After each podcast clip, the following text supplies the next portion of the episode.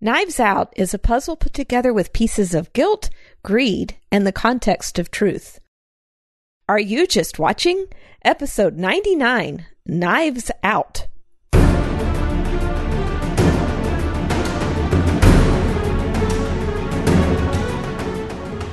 Welcome to the podcast that shares critical thinking for the entertained Christian. I'm E. Franklin, I'm Tim Martin. and we're doing a Who Done It this time. this is not our usual genre. no, but this, as if we're going to start with a Who Done It that was that is classic, this one pretty well meets the bill. Yeah, it's like a modern take on a classic. Yeah, Yeah.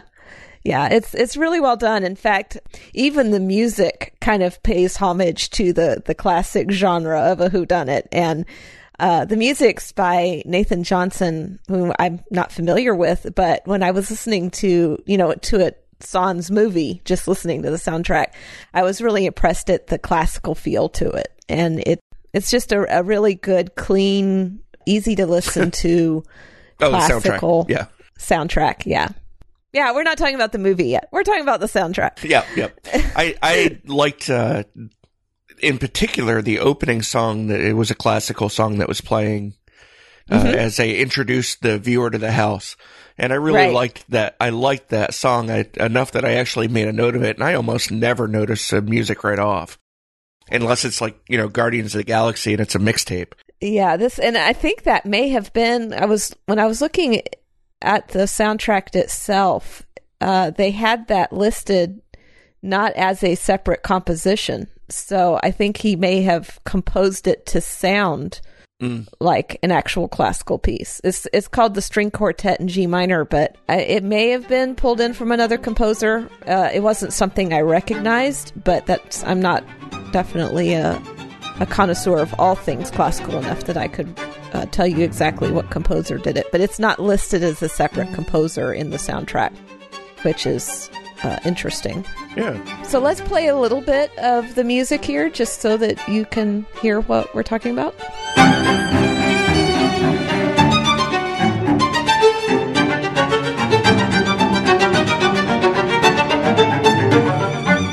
So the music definitely set the scene uh, right, right, right off the bat, like you said. And this movie introduces itself like just about every whodunit TV show and novel, and dating back probably a hundred years or more.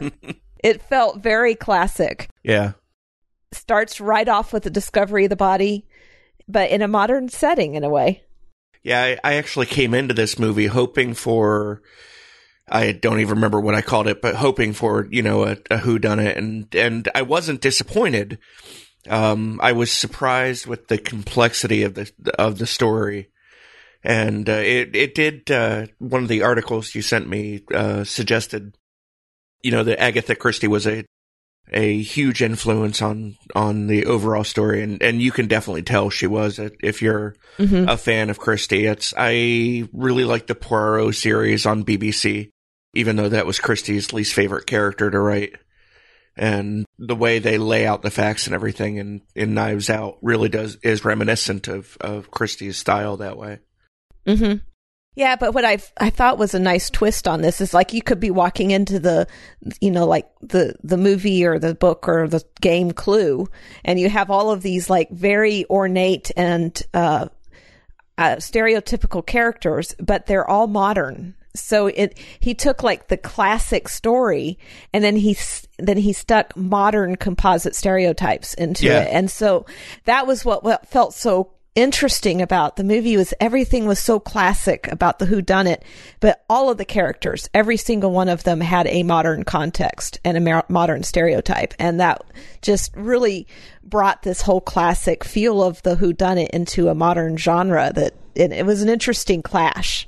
Yeah, it's especially when you take the setting of the house where most of almost all of the scenes are filmed.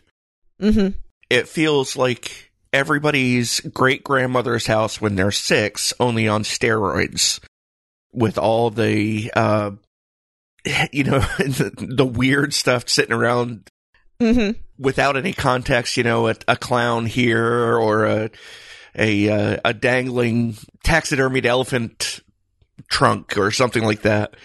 Uh, none of it makes any sense, but it but it all feeds to the the atmosphere of the house really well. Um, drawing in the feeling of the old timey uh, mystery. Yeah. Yeah. And the really cool thing about that was I think there was a line in the movie somewhere where one of the descendants of the main man who was killed made the comment about it being their ancestral home and and they they had joked about it because he was a self-made man with his as a mystery writer and so he'd bought this house you know it wasn't like an ancestral home. In, in the 80s from a pakistani. Yeah that was really funny.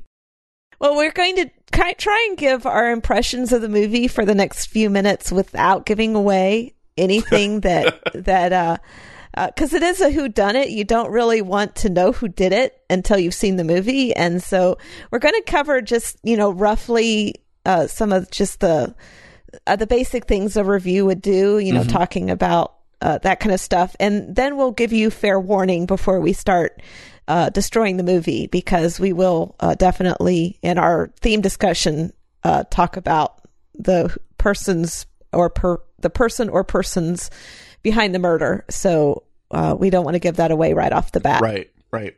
I was not expecting, well, let's put this way this movie was not what I was expecting it to be. And I thought the trailer was a teensy bit misleading in that way. It made it feel like a very, I don't know, kind of like a tongue in cheek comedy. Yeah and it wasn't. And so about halfway through the movie, I quit. I had to quit looking for that and just give up and go, okay, this is actually a serious movie that that is homaging a genre. Mm. A, it's not a comedy. It's not tongue in cheek. It's serious. And I, then I had to move on from there. But I really enjoyed it. It was a very entertaining movie. Yeah, it's I I sort of got the the same impression from the trailers. I expected more of a comedy aspect. And don't get me wrong, there is a lot funny in this movie, but the the com the comedic lines were all in the trailer. Mm-hmm. And uh, it wasn't really a comedy, but my mind was so engaged with trying to figure out the mystery that I didn't even notice. Yeah and uh, it, I sort of felt like Daniel Craig was actually going to play.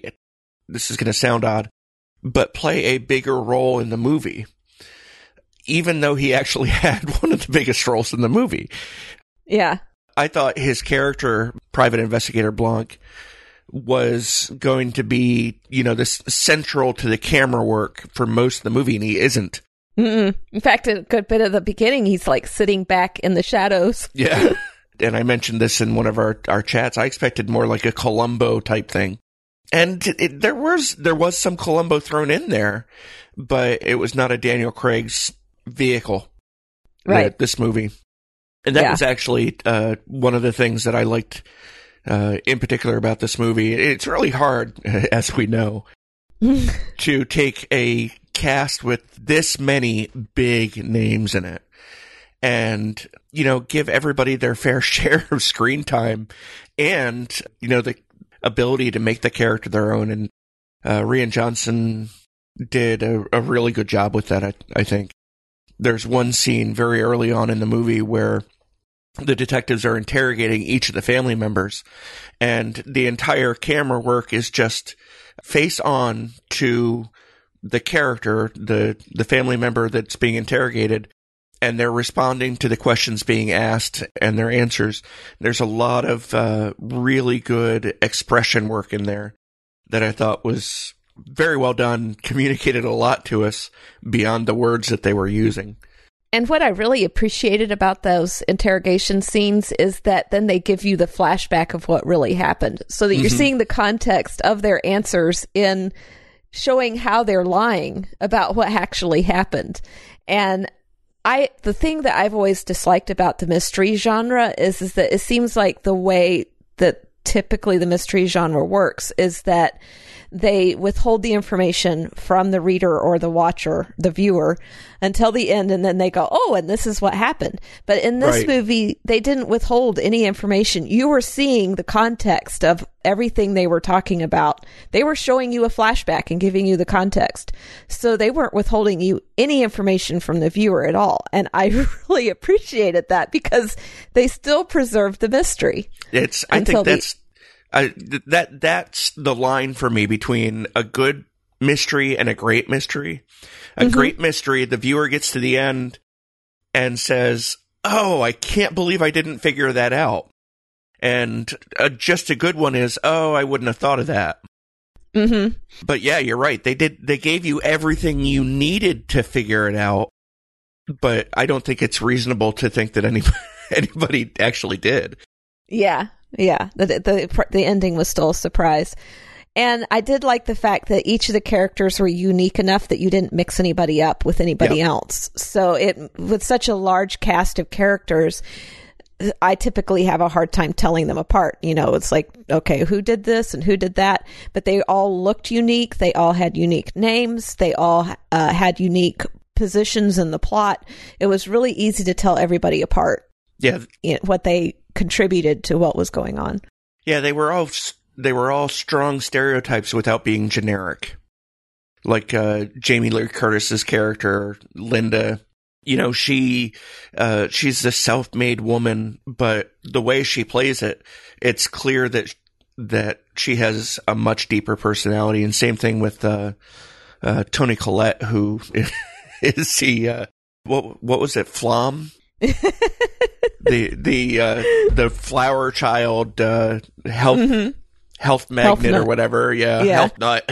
Definitely nut. Emphasis on nut. All three yes. letters capital. Now there were some bad language in this movie. In fact, it, it was interesting because the one actor that those of us who have done a lot of superhero movies know as being portraying a character who's very clean. Uh, he portrays a character with a very uh, dirty mouth, and so I would say the vast majority of the bad language is from him. Yeah, I would say at least 75% of the language is from Captain America's mouth. Yeah. or the same mouth that Captain America spoke out of. America's mouth. America's mouth, yeah. So that was probably, I would say, the worst thing in this movie. There were some suggestions made as to like affairs and and that, yeah. and all the, and you do see a murder, but other than that, the movie was actually not that bad, except for the language. The language was what kicked it over. Yeah, I, my- I was with as as prominent as the language was in the trailer. I was a little surprised that it wasn't rated R. but now, having seen it, they kept it under the limit just barely. yeah, every everything else that I expected to be uh, in there, you know, that that would increase the rating, really wasn't. So. Mm-hmm still, it, the language did make me a little uncomfortable. Yeah. And if you want to know more about that, I do recommend you go check out the plugged in review where they actually count the words. but if you've seen the trailer, you already know where some of the bad words are. Yeah. As Tim has already mentioned. Uh, I also recommend their review. It's actually a pretty entertaining review, almost as entertaining as the movie. Yeah. Uh, one one last first impression for me was uh, I I liked the way that they uh, toy with the audience's opinions of the characters. Mm-hmm. It's I actually noted at the very opening of the movie. We we start with the what I consider to be the main character, Marta. She's the the nurse, and at the very opening, she's coming into the house after the funeral, you know, and, and everybody's greeting her like she's, like she's family. And I really, I thought, okay, these guys aren't, aren't too bad. Maybe the, the Evans character is just the bad one of the, the black sheep of the family. But Johnson and, and the creative team, they do a, a really good job ticking off things that make you go, okay, so they're not great people, but they're okay people okay, they're, they're not okay people, but they're they're. I I can still see it, and then you just yeah. get to the point with a couple of them. You're like, oh, okay, this person He's, does not need to be around. Yeah, yeah, and you know there was that one line they kept repeating. I, think at least we heard it at least twice. Where it's too bad you weren't at the funeral. I I wanted you to be there, but I was I was outvoted. outvoted. yeah. Yeah. and that was from different characters, so you could Mhm. tell they were the the truth was not their bosom buddy. And the final comment I wanted to make before we we leave the non spoiler section was that there was a lot of co- political commentary in this movie, but it seemed to be couched in the kind of way. I mean, it's almost not like the movie was trying to make itself politically relevant by discussing political hot topics. I think it was brought up more in you know like you get a group, of, you get a family together of Thanksgiving diverse- table type. yeah, and they immediately start arguing about their favorite political uh, things, and it turns into arguments. And it was it was very representative of probably what happens in a lot of families. Yeah, absolutely. So so they they snuck the political commentary in there, but it was like in as, as like a family infighting kind of thing. And I don't really feel like anybody took s- severe positions. There may have been one position that the movie really did take on a, on a political hot topic, and we can get Mhm. discuss that later. But that In the was spoiler section.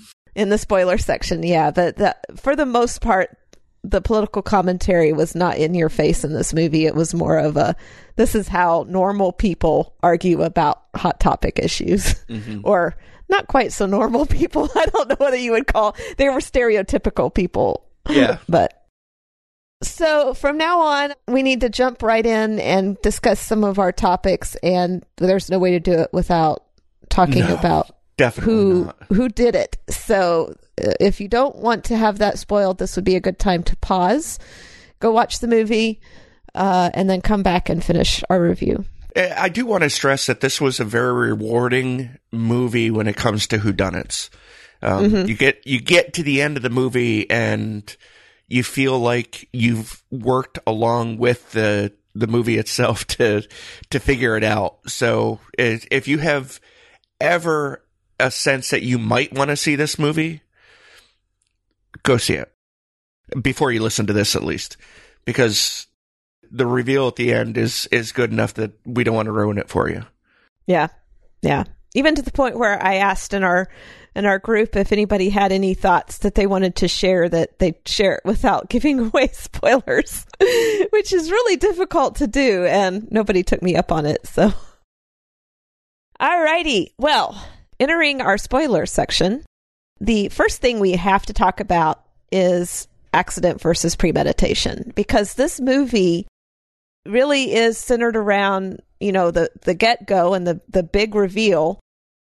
Well, it's not really the the halfway half to halfway to the big reveal was that it was a suicide because that was the initial call. The initial thing was that Harlan had committed suicide, and but then this detective was hired uh, anonymously to come in and solve it as a murder, and he didn't know who hired him, but he was going to look at all the facts one more time just to make sure there wasn't foul play.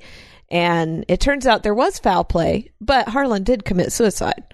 Mhm. And we know this halfway through the movie because we see it in a flashback, but we still don't have all the information to know that there was a premeditated murder involved, but not the person who. it- It's just so complex. Yeah, the murder victim at the end of the movie is not the murder victim you're expecting at the beginning of the movie. Yeah. Yeah. Not the victim, but the uh, the person who did it. They make it look like, and uh, from the articles that I've read, this was fully intentional to to create this complexity of characters. That about halfway through the movie, you find out that Marta feels responsible for Harlan's death. And mm-hmm. the reason she does feel responsible is because she thinks that she gave Harlan the wrong medication. And she told him when she realized the mistake that he only had like 15 minutes to live. And so he committed suicide in order to prevent himself from dying from her, what would have been malpractice. And so that she would not be blamed. So he committed suicide to save Marta from being guilty of murder. And it was a very, it was a very interesting twist. And that's not even the twist that ends the movie. Yeah, no But- kidding.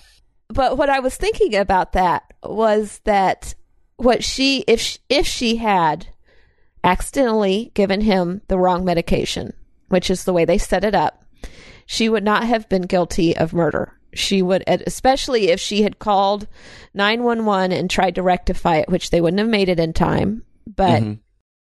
that was the whole point was they, they couldn't have gotten help there. The medicine that was supposed to be in her bag to reverse the bad dosage was not there. And she knew she had it, but she couldn't find it. And she was panicking. And we find out why it wasn't there later. Yep. But she did not premeditate murder.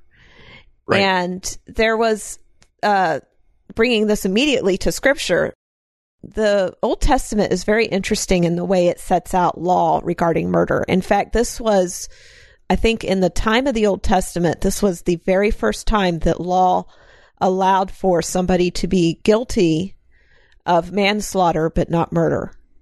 And because prior to that, if you were responsible for somebody's death, whether it was an accident or intentional, it was, you know, you were still, you know, subject to being killed for it.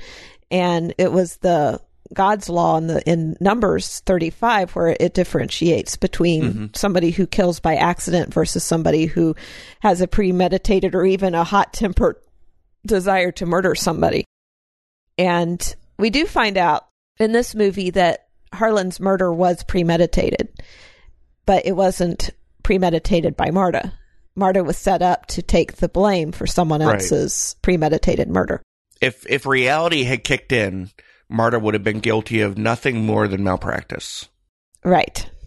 And in this case, she didn't even wasn't even guilty of malpractice because it turns out that she instinctively gave the correct medication. The labels had been switched and Harlan didn't need to die, which was the really the I think the saddest aspect of the movie was that he gave his life to keep her from being guilty of mm-hmm. giving mm. him the wrong medication, and it ga- turned out she gave him the right medication by instinct, and he didn't need to die. I think that was probably the saddest part.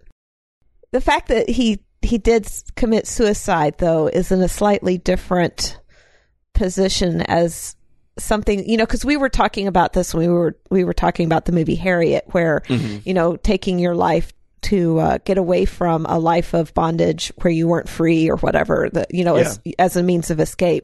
Harlan actually gave his life sacrificially. Right. And it's not really in that aspect i don't know that it could really be counted as a suicide. Even though he took his own life he did it to benefit marta and yeah, it in his mind, he was act. a dead man already. Mm-hmm. He was sacrificing the time he had left in hopes that it would prevent Marta from taking the brunt of the blame. Yeah. And he had this entire thing all planned out. He told her, you know, what to do, how to do it, and how to remove all suspicion from her. That was and a good he, scene, too. Yeah. And then he made her promise that she would follow up and do all of those things as a as a promise to a dying man. And so he had it all worked out. He was like, she's not taking the blame for my murder, and I'm going to make sure that she doesn't. And the only reason why she even sees it and gets blood on her is because she has second thoughts and turns back mm-hmm. and just in time to see him slit his own throat. So to me, it was the most interesting twist of the whole movie was that the victim gave his life to try and protect the person who was set up to take take the blame for the murder.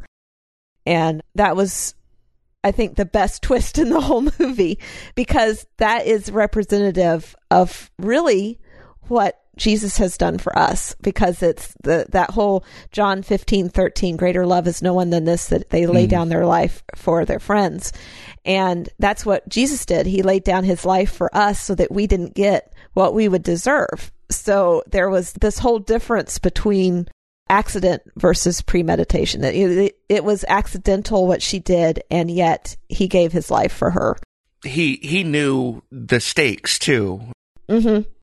He had given her, he had made her his sole heiress. Yeah, and she didn't and know that, that, at the time. She did not know that. He did. Yeah, but he also knew that her entire family depended on her, including her mother, who was in the country illegally. Mm-hmm. So he knew that an investigation into his death as even as malpractice would mm-hmm. have resulted in it coming to light that Marta's mother was an illegal immigrant.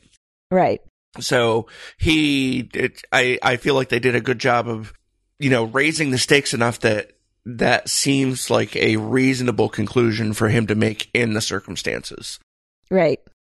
But what I what's interesting about this is, and, and like I mentioned earlier in our non spoiler section, is they give you the the flashbacks as people are being interrogated about what happened. And so we've seen several flashbacks prior to Marta's flashback, where we've seen uh, a lot of the. Uh, that all pretty much all of the family members had had some kind of interaction with Harlan the night of his birthday party in which he had cut them out of the will. And he told them that he'd cut them out of the will that they weren't going to get anything from him. And so we had a preponderance of motives among the family as to who would want him dead. And they didn't interview everybody but the main the main children like the first generation uh, had all been interviewed. And so this was this was something that had a huge stake for the family that he would write them out of their will. And it turns out that Marta did know that he was writing them all of the will, but she didn't know that he had made her the sole heiress of his fortune. It, you know, there's the scene where they're doing the flashback for her and Harlan uh, when he's setting up everything mm-hmm. in the discussion leading up to the accidental dosage.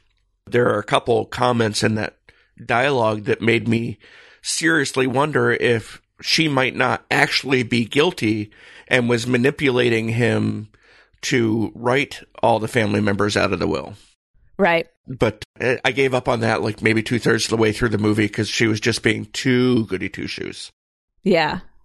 Well, the fact that she she couldn't fathom how to even lie. That untruth makes her gives her a gag reflex. It's like this this woman is very much a good person who is you know what she is. I, I kind of have a little bit of the same problem. I don't regurgitate when I try to lie, but when I when I'm saying something that I know is a lie, I tend to giggle. So I kind of give myself away.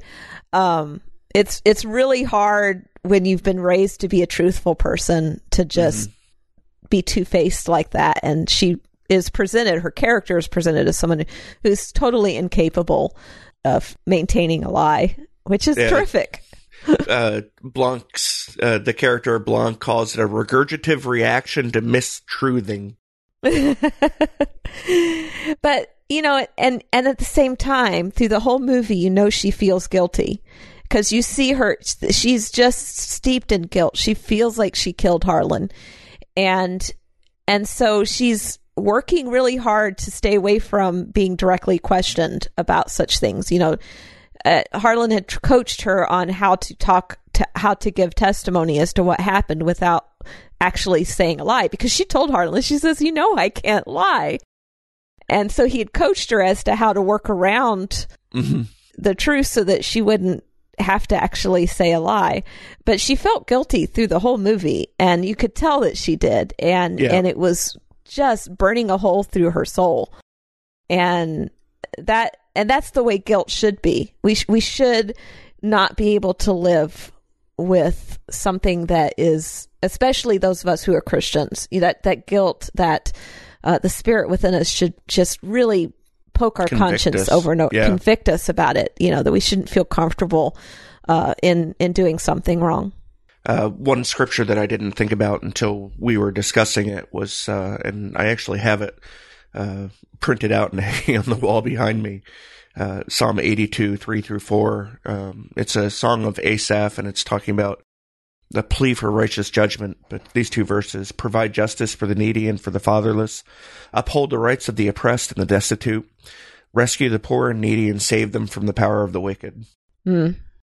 This whole section, but these two particular verses were sort of what uh, helped inspire me when I was in the army because I really feel like, at least at the individual level, the soldiers and airmen and sailors and marines and the the guardsmen um, they all come to the job with this sense of mission of what they want to do. They want to provide justice and protect the needy and, and the orphans. And, you know, there are calls throughout scripture from, from the very beginning to the very end to care for the orphans and the widows. So it's written into our DNA. Uh, it's part of God's influence on the world, his common grace, that we should want to do that. Mm-hmm. The way that they presented Harlan as doing this all to save Marta and her family, I thought was really well done. I do want to ca- say, though, as somebody who has been very close to morphine uh, being delivered.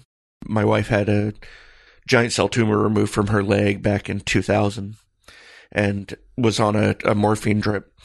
There is no way that six minutes after a such a vast overdose of morphine that he could possibly have been that coherent. No, Well, that's the I, I don't care. I don't care if he was an addict. to be honest, that was the point because he he didn't give himself a chance to determine whether or not he actually was being affected by an overdose. We know from the end of the movie that he didn't that he wasn't overdosed, and so the fact that he wasn't uh, Yeah. incoherent or weak or any of the he wasn't showing any symptoms of being overdosed there at the end. you know, when when we watch science fiction movies, we have to suspend our disbelief about the the technology used. When we watch uh, supernatural movies like the the Prestige, we have to sort of suspend our disbelief about stuff like that. And I think this this whole concept of the of Marta thinking that she had accidentally overdosed him on morphine. Uh, that's where I think the suspension disbelief was most difficult for me because it, it really would have been he would have been laid out within a minute of such a a significant overdose. And that was the biggest problem that we had with the movie but it was really such a small problem. We were willing to suspend our disbelief and that probably should have gone back to the the the like and dislike section but it's a spoiler so i couldn't say it there Yeah. Well, and it, I think it, it does fit in that she was so emotionally distraught from the, even the thought that she mm. had given him an overdose that she wasn't thinking clearly enough to realize that he wasn't showing any symptoms. So I think that that, that could be ex- explained away.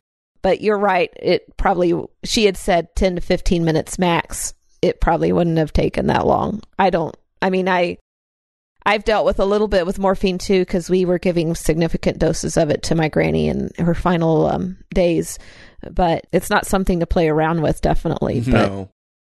anyway, the point of the matter was she thought she'd done it, and so she was dealing with all this guilt all the way through the movie of trying to, to keep Harlan's wishes that she not be held responsible for his murder, but at the same time feeling this overwhelming guilt that she just had to get it off her chest.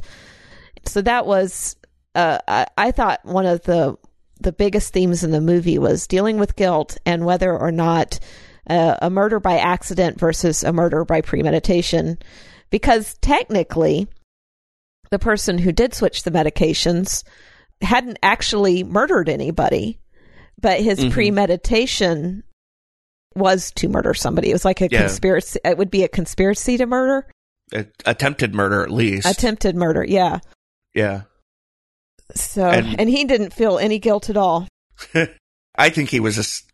Is it a sociopath or a psychopath who possesses no capacity for regret? One of those two. yeah i think Uh, it's sociopath yeah Definitely, definitely falls into that category. Yeah.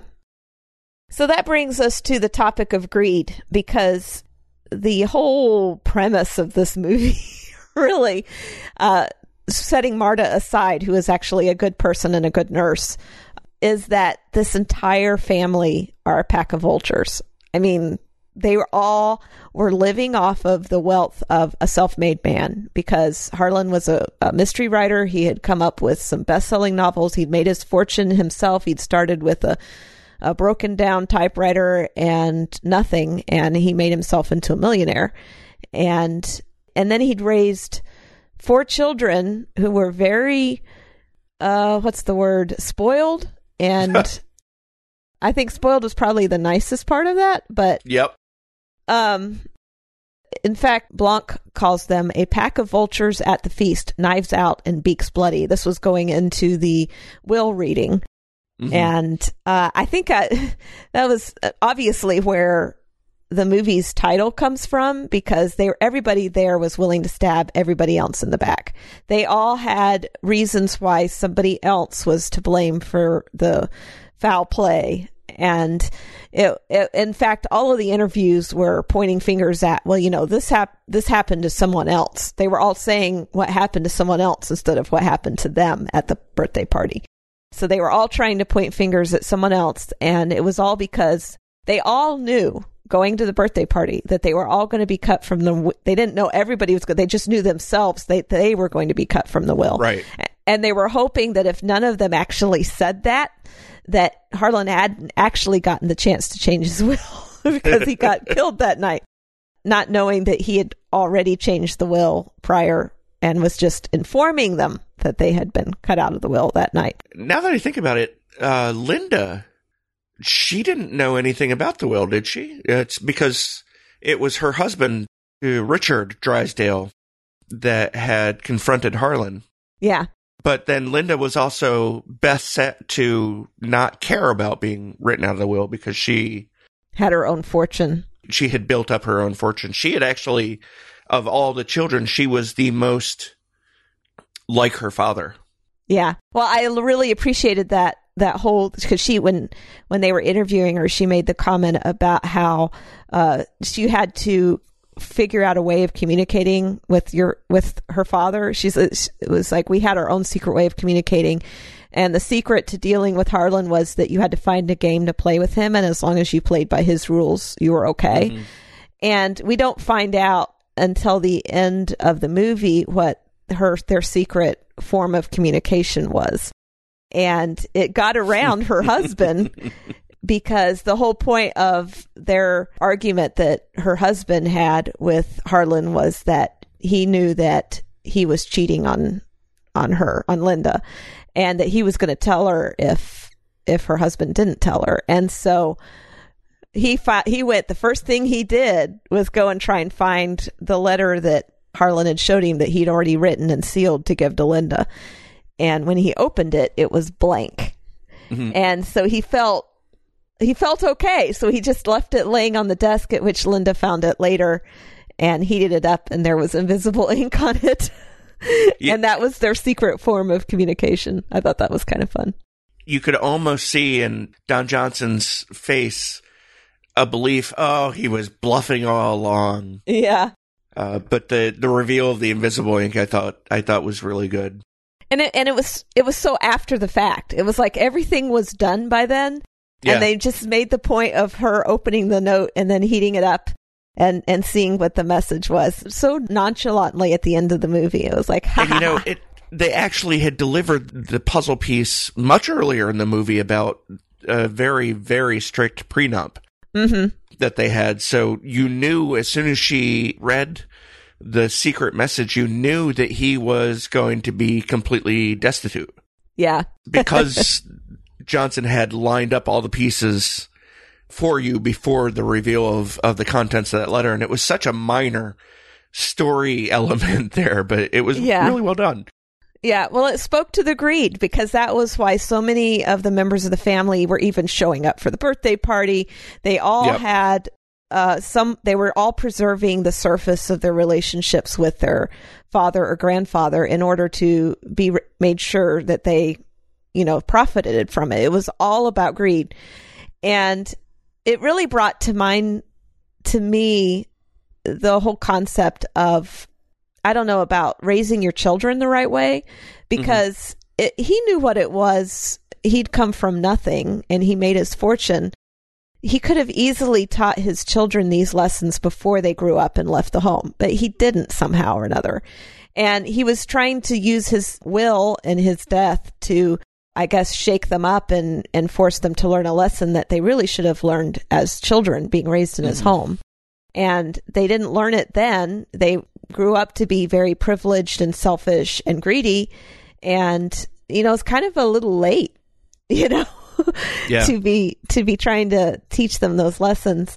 Greed is dealt with quite a bit in the Bible. And sometimes it's, it's in context. Sometimes it's not. Obviously, in Proverbs, it's in a general context where it says, whoever is greedy for unjust gain troubles his own household. And we really saw that a lot in this. in this movie. That was definitely a troubled household. Yeah, that's Proverbs fifteen twenty seven. The corollary to that is, "But he who hates bribes will live." And I, you know that this this movie definitely shows how greed can destroy relationships because none of the siblings were getting along. They were all pointing mm-hmm. fingers at each other behind their backs. Behind their backs, yeah. There, yeah. the knives were definitely out. Um, they all had something to gain, a motive for wanting Harlan dead. Maybe Linda least of all, but you know, even Blanc mentions it later. He's like, every single one of the members of the family had something to gain. The only person who didn't was Marta. Mm-hmm. And, and yet the evidence was pointing at her, which is why I think Blanc was willing to sit back for so long and try and work out what was going on because he, he didn't, while the evidence was pointing at her, he really didn't believe her capable of doing it. And yeah. so he was looking to figure out what the actual context of the truth was in that. But it was everybody else was so greedy, you know. And in Jeremiah 6:13 and the context of this of course is important because Jeremiah is written to Israel. It's God's judgment against Israel and they were getting what they deserved because they had turned on him multiple times and he was bringing judgment against them. And this was actually in God's words to Israel as to his reasons why he was bringing judgment upon them. And it was for from the least to the greatest of them, everyone is greedy for unjust gain. And from prophet to priest, everyone deals falsely. Mm-hmm. And I think that, to be honest, throw a little bit towards politics right now. They talk about the draining the swamp in Washington. Mm-hmm. and it's like, Everybody from the least to the greatest of them is greedy for unjust gain, and from prophet to priest, everyone deals falsely. Mm-hmm. And there may be a few really good people in our government, but the vast majority of them are in it for unjust gain. And so yeah. that's something that we have to deal with in every aspect of our lives, especially those who are unsaved because they don't have a standard by which to, to live by. That people are just greedy. That's we're all selfish. We're all greedy, and it's only the the indwelt spirit that can even pull us away from that and to to be better people, to not do things for selfish reasons, because we want to be. We want to do that. It, you know, when we, when, at least when I think of the word greed, the whole concept of greed, my mind originally, uh, automatically goes to bank account balance. but that's that this movie actually emphasizes for me at least that that's not what greed actually is because yeah. at no point does it actually suggest that they all have lush bank accounts but it makes it a point of showing how the money is affecting their lives in in Walt's mm-hmm. case you know it's his job because his job is publishing his dad's books mm-hmm. in uh, Joni's case Joni was actually defrauding Harlan by double dipping on the tuition that Harlan was paying for her daughter to go to school. Mm-hmm. And, you know, it reminds us that uh, money is just the start, it's just the root. Mm-hmm. And that brought to mind for me 1 Timothy 6 10 for love of money is the root of all kinds of evil, and by craving it, some have wandered away from the faith and pierced themselves with many griefs. And I like this one in particular because Paul is talking to Timothy about brothers and sisters in Christ. Mm-hmm. So having the Spirit is not the end all protection. There, there's still the old man in there that's going to want the comfort that comes with that greed. You know, not having to worry about the next uh, the next paycheck or some place to live, stuff like that. Well, and I think a lot of people build fantasies. You know, if I had this kind of money, this is what I would do with it. And I just, I, you know, I, I sometimes have gotten that vibe from my dad. You know, he he's bemoaned his whole life why he God wouldn't bless him with a lot of money, mm. and I think sometimes that God gives us what He knows we can handle and he doesn't push us into sin. So if he knows that our nature is going to pull us away from the faith, you know, yeah, then he's going to withhold some of what would con- be we would consider in an earthly earthly sense blessings because he knows those blessings will turn into curses and he doesn't want to test us beyond what we can uh, in the spirit hold on to. And and but at the same time we do see people that fall into error and um, because they have allowed greed or uh, some other sin to uh, take dominion in their life And it it, be- it becomes a matter of faith, doesn't it? hmm I have exactly the amount of of money, of employment, of house that God intends me to have, but I don't have the faith that He's getting it right. You know, I, I joke at church uh, that you know, as soon as I win the lotto, I'm buying the church a new bus. yeah Uh, we we have this old broken up, broken down 1990s van that that uh, you literally have to pull a cable to open the back door. But I'm not supposed to win the lotto. It's granted I'd have to play. yeah But that's always my corollary if i played the lottery exactly. but you know, yeah, a winning lotto ticket could blow through the window. God can do that. But it really does come down. It comes down to uh, just a, a magnifier on the fact that we don't have as much faith as we need to have. And having recently gone through unemployment, that's particularly pertinent for me. Yeah. Yeah. Yeah, God does provide our needs, but I think especially in a culture like ours where we, we have so much, it's so easy to lose sight of what the difference is between needs and wants because a, a lot of when you're so wealthy, you know, your idea of what you need is so much over more overblown than God fulfilling your daily bread, which is what he told us to pray for. You know, give us this day our daily bread, not bread for the next year, not bread for the next 10 years, not a, you know, fluffy retirement account, not medical insurance, not all of these things that we think that we absolutely need to have. Yeah. So it's really easy for us to lose sight of what greed actually looks like in our privileged lives. But this movie definitely gives you the stereotype. Yeah, it helps to show the full extent of the greed. Mm-hmm. Yeah.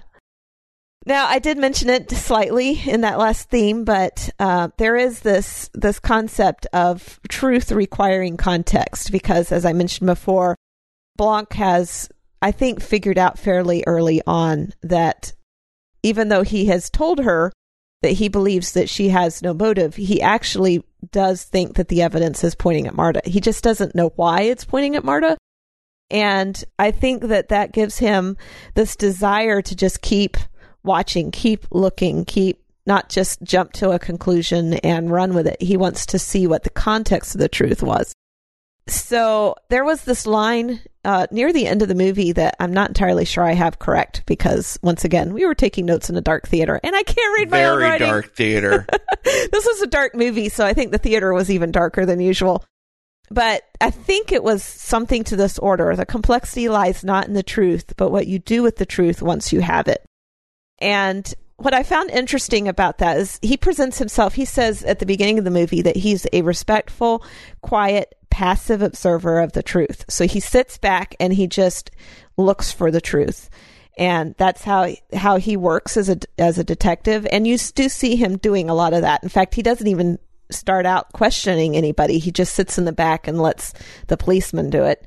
And he just listens and little quirk he has at the beginning is he whenever they get off topic he hits a note on the piano that he's sitting next to like hmm. next move on. But yeah we find out at the end of the movie that he saw a spot of blood on marta's shoe right up from the beginning when he first met her. And so i think from the beginning he thought that she was present at the murder but he does not see her as being somebody who's capable and so he was willing to go through and wait and look for the context of the truth, kind of stay with it until it all made sense to him. And and he does what is it, Columbo style, kind of all at the end reveal. yeah. Yeah. I just thought that was really interesting that he talks about truth having a context, that it's not just bald faced truth, that you have to do something with that truth, that that is I guess where the importance lies is not having the truth, but what you do with it. And Yeah. truth is a big, big aspect of who God is. And so we see truth. In fact, Jesus is actually referred to as the truth in in scripture. He's like The way, the sh- truth, and the light. he's the way, the truth, and the life, and uh, and he's also you shall know the truth, and the truth shall set you free, and that truth is Jesus. And so, just if if you place that into a biblical context, that it's not knowing the truth that's important, that it's what you do with the truth that's important. You know, in modern sense, uh, there's a church out there, the the one that protests veterans burials. Uh, Joan, is it Jonesboro Baptist? I try I to can't forget remember about them.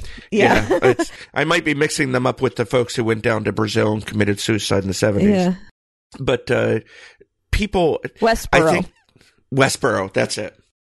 People like to grab portions of the truth that validate their own opinions. And I think that is the the worst kind of lie. There's the old quote that's uh, attributed to Mark Twain. Uh, there are three kinds of lies: lies, damnable lies, and statistics. yeah, because you could uh, twist statistics to say anything. Exactly. Statistics are truth, are the very element of truth. It's, it's taking the facts and manipulating them. And I think that's what's being emphasized here is truth out of context can be just as damaging by people who want to misuse it. Right. Yeah, and it just to me I I got to thinking is like there's some interesting connotation to what he says, you know, that it's not just the truth, it's what you do with the truth once you have it. Mhm. That if we go ahead and plug Christ into this, you know, because in in scripture he is the truth, right? So if we rephrase this, the complexity of Christian life um, lies not in Christ, but what you do with Christ once you have him. Mhm. And That's like the book of James summarized in two Yeah. sentences. yeah. Uh, it's just an interesting way to use the word because that's that's so true. In my church, we're working through the candles of the Advent, and today's Advent candle is is love, right? And our associate pastor was preaching this morning, and he was talking about how, uh, as Christians, most people uh, have like a bucket that they fill with, you know, the the things that people pour into their lives, and so you can have a bucket full of love, and then you you carry that bucket of love around with you because everybody, you know, God or other people in your life are pouring into that bucket. But as Christians, we are supposed to be a pipe, not a bucket. We're supposed to be the love pouring into us, transferring that love into other people's lives. And and he actually used buckets and pipes. It was really cool. It was this really wonderful object lesson about how we're supposed to be pipes. We're not supposed to be buckets. We're not supposed to be the end result of what God is doing in our life. We're supposed to be coming pipes and sending that truth, that love, that hope, all of those things that God pours into us into other people's lives. And I don't know, it just that fits really well with this quote, you know, that that it's not what we do with God's love and grace and truth. It's not just having that. It's what we do with it, how we broadcast it to those around us, how we live in such a way that people know who we are, that it just comes out of us in a beautiful way. And you know, it's we're we're actually told what to do with it in, in the Great Commission. hmm It's Jesus came near them and said to them, All authority has been given me in heaven and on earth. Go, therefore, and make disciples of all nations, baptizing them in the name of the Father and the Son and the Holy Spirit, teaching them to observe everything I have commanded of you, commanded you. And remember, I am with you always to the end of the age. Yeah. Which leads us, and believe it or not, our time is evaporating. This is such a good discussion. I want to get one last theme in here, and that is uh, the theme of inheritance, because one of the major thing that's going on in this movie is, you know, the concept of being written out of a will, and the fact that Marta ends up with everything. You know that basically Harlan cuts all of his family out and gives his entire fortune, his house, and everything to his nurse because that's what she was is was his nurse. Mhm. And the reason I thought this was important was that in scripture we see a type of inheritance talked about and it's an inheritance of grace that we don't deserve. And it, grace is so undeserved. It's like we are dirty, filthy, rotten sinners. We have done absolutely nothing to earn the grace that God has given us. And we deserve death. That is in, in Romans, it says that the wages of sin is death. So we're all sinners and our wages are death. That's what we have earned. But yet mm. God gave us an inheritance of grace that, and we become adopted into his family through the blood of Christ. We didn't earn any of that. It's an undeserved inheritance. And when you look at what's going on in this movie, all of the children think that they have des- that they deserve Harlan's inheritance. But they didn't really earn it and they didn't deserve it because of the way they treated him, the way they treated each other. They what they deserved was bad stuff. And so they got bad stuff because they were unrepentant where Marta wasn't his offspring and yet she got the entire inheritance. And that she's kind of like the the surrogate child, you know, like the The The one- adopted one. the adopted child, which is what we are to God, you know, that that adopted grace and it's it's um I don't know, it's just I thought it was a very beautiful picture that in the end the inheritance went to the person who in some ways she did deserve it because she was there for him. She was the friend that he needed in his later Yeah. years. But at the same time she she was outside of the family and he gave it to her instead of them. And you, you know, I liked in the presentation of the movie how all of the second generation Thrombeys, they all made an effort to make Marta feel like she was a member of the family. And they said it a number of times. You're one of the Mhm. family. Yeah. They called her kiddo like she was one of their own kids. And, but they were all insincere. And you, you learn that as, as the movie goes on Yeah. uh, but they were all insincere. And when it came down to it, she was the one to receive the inheritance, and they went wild. they were trying to find legal ways to disinherit her and all these kind of things. Legal ways and illegal ways. I mean, Yeah. Walt even came to her back, or not her back door, came to her door and and tried to blackmail her. hmm and uh, it, it just goes to show that that we we all have this desire to belong to a family, and and the family that we should want to desire to uh, is is God's family. We want to be son or daughter of God. And then, and and the, the corollary to that is that we don't deserve it, and Exactly. yet God, and yet God gave it to us anyway, and Freely. freely, and that's the beautiful thing about the whole picture that's created with Marta is that she didn't, she wasn't anticipating being made the the heiress, and she felt so guilty she was planning on giving it up, even though it was what Harlan wanted was for her to have it, and you know, in the end, you know that it, she didn't deserve it, but she got it anyway, and that's the way we are. We don't deserve it, and we get it anyway. And you know, Harlan's final act was to protect that desire as well. It's- I don't know Mhm. why I didn't think of it before, but if sh- she had even accidentally overdosed him, uh, it would have been. Uh, they talked about it in the in the legal scene. It would have been the Slayer law hmm because she would have been convicted in a civil court, definitely. Right. So um, Harlan knew that not only was he protecting Marta and her family, but he was protecting his desire that she inherit his fortune. Yeah. And I, I don't know why I didn't see that until until just now. Yeah. Yeah. And I, I just think that this whole movie was really a terrific picture of some really interesting spiritual things. And I'm glad that we were able to get a chance to talk about it. And uh, to be honest, there's still a lot more in this movie we could talk about because there was the, the housekeeper who uncovered the plot and, and it was all because of her that Blanc was able to come up with the correct. You know what? We've actually managed to protect everybody from knowing who actually Oh yeah, we did have, haven't we? we we haven't we haven't revealed that did it. it. We have only the only thing we have spoiled was that Marta didn't do it. So Right. that's kind of the build up through most of the movie that Marta is the person who is set up to take the fall. I don't think that we've actually said who switched the medications around. Fran was the housekeeper's name. Yes, Fran was the housekeeper. And she delivered in in the very end, she delivered the key piece of information after an overdose of morphine that should have killed her within 10 minutes and she was Right, like two exactly. hours later there is that suspension of disbelief.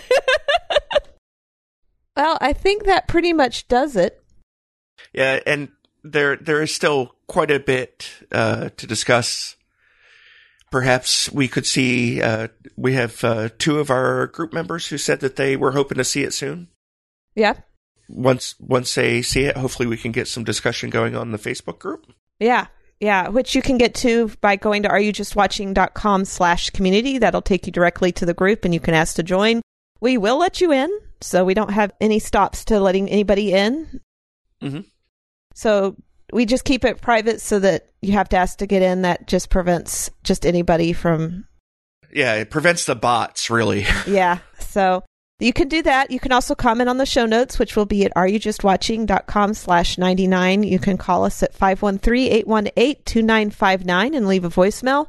Or you can email feedback at areyoujustwatching.com. And as we're approaching the end of the year, I really would appreciate if people would uh, consider going to our patreon.com slash are you just watching page and consider giving us a small monthly gift. Uh, we have our support has dwindled this year and uh, it it's not hurting us yet but it will in the future because we have uh, built up a, a little bit of an of, of an account on past donations. But in the future this could severely hurt us if we don't start getting some support to keep us going if you don't want to use Patreon for some reason, just reach out to us and uh, I'm sure we can come up with an alternative. Right. Right. Make sure that you're checking our group page and our Facebook page because our Christian podcast community is starting a contest. Actually, probably before it'll probably have started by the time we get this podcast out because um, it's probably going to take us a, a week of post production to get this podcast out. Hmm. But starting the middle of December and going through the end of January or February, I can't remember, they're doing this big, massive contest giveaway in which you have to go in and click and like and, and check out some of the other podcasts of the Christian podcast community. And in so doing, you get your name put in for a drawing of this massive theology giveaway. And we'll have a direct link to that in our show notes uh, so that you can go, go check it out. We'll also be promoting it on our Facebook page and possibly in our group as well. But we want everybody to have a chance to get involved in that. It's going to be, I, I think the, the value of the giveaway is already over $700. So it's Hmm. going to be a really big box when, if you win it. So it would be worth going after and checking out and seeing if it's something that you would like to, to get involved with. But that will help you kind of get familiar with the our fellow podcasters and the growing community. They're adding podcasts almost monthly now, so it's uh, it's a group of very interesting podcasts. So we hope that you check out the rest of our Christian podcast community. Mm-hmm. I believe that's it. Thank you so much for listening. I'm E. Franklin. I'm Tim Martin. And don't just watch.